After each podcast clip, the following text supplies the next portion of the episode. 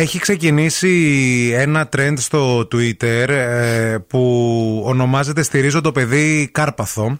Ε, ναι. σχετικά με όλα αυτά που γίνανε, που, μάθαμε δηλαδή χθες για την Κάρπαθο και την αυτοκτονία ουσιαστικά ενός πατέρα, ο οποίος ε, κυκλοφόρησε ένα βίντεο του γιού του με έναν άλλον άντρα. Ένα ερωτικό βίντεο. Ένα ερωτικό βίντεο, ναι. Το οποίο ε, μπαίνει και αυτό στην κατηγορία του revenge porn. Έτσι, είναι δηλαδή ναι. ορισμός.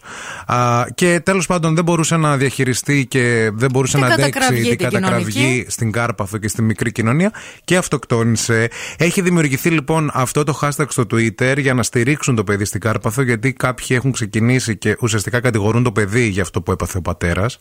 Εκεί ε, εννοείς στο νησί; Και γενικά γενικότερα. παντού. Και γενικότερα, βέβαια. Okay. Και ουσιαστικά όλοι τώρα προσπαθούν να στηρίξουν αυτό τον γιο και να του δώσουν να καταλάβει, έστω και διαδικτυακά, γιατί αυτή τη στιγμή μπορεί να είναι και αυτός χρήση του Twitter ή να είναι στα social media, ότι δεν φταίει αυτός και ότι ουσιαστικά α, τον. Προφανώς και δεν φταίει το παιδί. Εννοείται ναι, πως δεν φταίει. Η, ομοφοβία και όλο αυτό το. ούτε καν ο πατέρας δηλαδή. Εντάξει, τώρα αυτό είναι μια πολύ μεγάλη κουβέντα τώρα, ευθύνη μου, αν με ρωτάς. Δηλαδή, και ο πατέρας δεν φταίει και απ' την άλλη η πράξη που έχει κάνει που είναι φρικτή, δεν το συζητώ. Νομίζω ότι εδώ, αν πούμε ότι κάποιος ε, φταίει, είναι αυτό το κλασικό το τι θα πει ο κόσμος ο, ο καθοπρεπισμός. Ε, το ο... πώς μεγάλωσε κανείς. Τώρα ναι, ένας ναι, άντρας που ναι. είναι 60 χρονών σήμερα, που έχει μεγαλώσει μια μικρή κοινωνία με κάποια στερεότυπα κλπ. κλπ όταν βάζει το, τι θα, πει ο κόσμος, πάνω από το ίδιο του το παιδί... Άμα το βάλεις αυτό το... Δηλαδή είναι λίγο...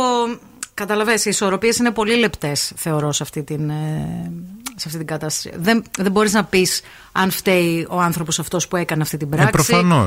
Εννοείται πως. Γι' αυτό λέμε ότι ναι. πηγαίνει στο τι θα πει ο κόσμος. Γιατί άμα το πας και ναι. άμα το δούμε και όσον αφορά τα, τα προηγούμενα περιστατικά, όλα ξεκινάνε και τελειώνουν από το πώς θα σε κοροϊδέψει ο άλλος, από το πόσο σε ναι. ενοχλεί η άποψη του άλλου και μάλλον από πόσο την υπολογίζεις. Την υπολογίζεις. Ναι. Και νομίζω ότι όλο εκεί ξεκινάει. Ναι. Δηλαδή, είχα και χθες μια τέτοια συζήτηση. Ε, Τέλος πάντων, για κάποια πράγματα που έμαθα ότι έχουν υποθεί για μένα και λέω. Και μου λένε, μου δεν ευριάζεις. Και λέω, ρε παιδιά, δεν είναι Δεν σε νοιάζει, δεν με νοιάζει. κιόλας. Δηλαδή, στη ζωή μου αυτόν τον άνθρωπο ούτε τον βλέπω. Όχι υποτιμητικά. Δεν τον βλέπω.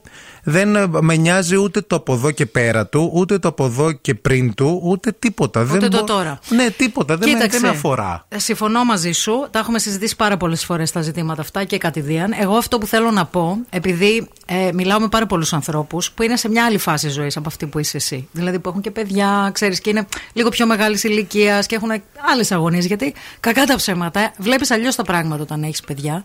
Ε, δεν λέω καλύτερα ή χειρότερα. Δεν αποκτάς δηλαδή μια μαγική ιδιότητα με το που γίνεσαι γονιός. Απλά βλέπεις, έχεις μια άλλη οπτική για τον ναι. κόσμο.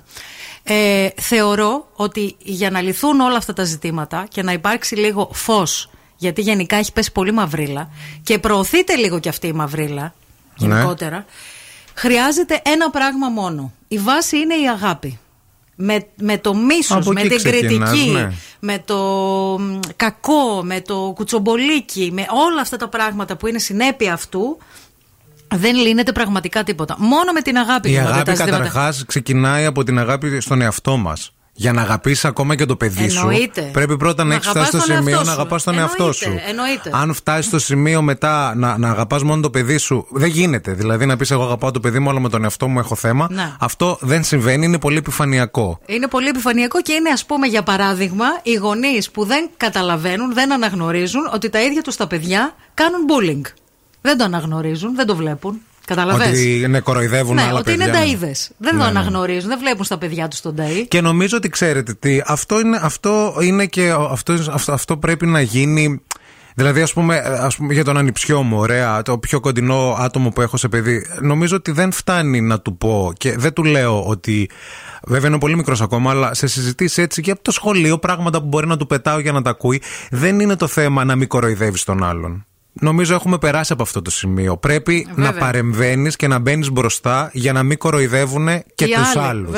Να μπαίνεις σαν σπίδα και να υποστηρίζεις τα παιδιά και να αγαπάς τα παιδιά και αν βλέπεις την αδικία να μην την αφήνεις να περνά. Ναι. Τέτοια παιδιά νομίζω ότι οφείλουμε κάπως λίγο να μεγαλώνουμε. Να, να παρεμβαίνουν, να, να έχουν θέση στο σχολείο, να έχουν να μιλάνε και να μπαίνουν μπροστά για τους άλλου. Όχι να καυγαδίζουν απαραίτητα. Όχι ούτε καν. Να υπερασπίζονται το σωστό, να, να υπερασπίζονται είναι το, το καλό. Σε αυτόν που είναι μόνος του και όταν πέφτει κάποιος να πάνε και να δίνουν ένα χέρι και να το σηκώνουν και όχι να το να προσπερνάνε. Όχι, όχι το κορόιδεμα, πες το έχουμε ξεπεράσει. Να. να μην προσπερνάν. Ναι, να ναι, μην ναι, λένε... Δεν με νοιάζει, εμένα δεν είναι δική να μου μην είσαι αμέτωχος. Γιατί κάποιοι λένε ναι. ότι εντάξει, εγώ δεν συμμετείχα, δεν είπα τίποτα, δεν έκανα κάτι. Okay. Άρα δεν έχω ευθύνη.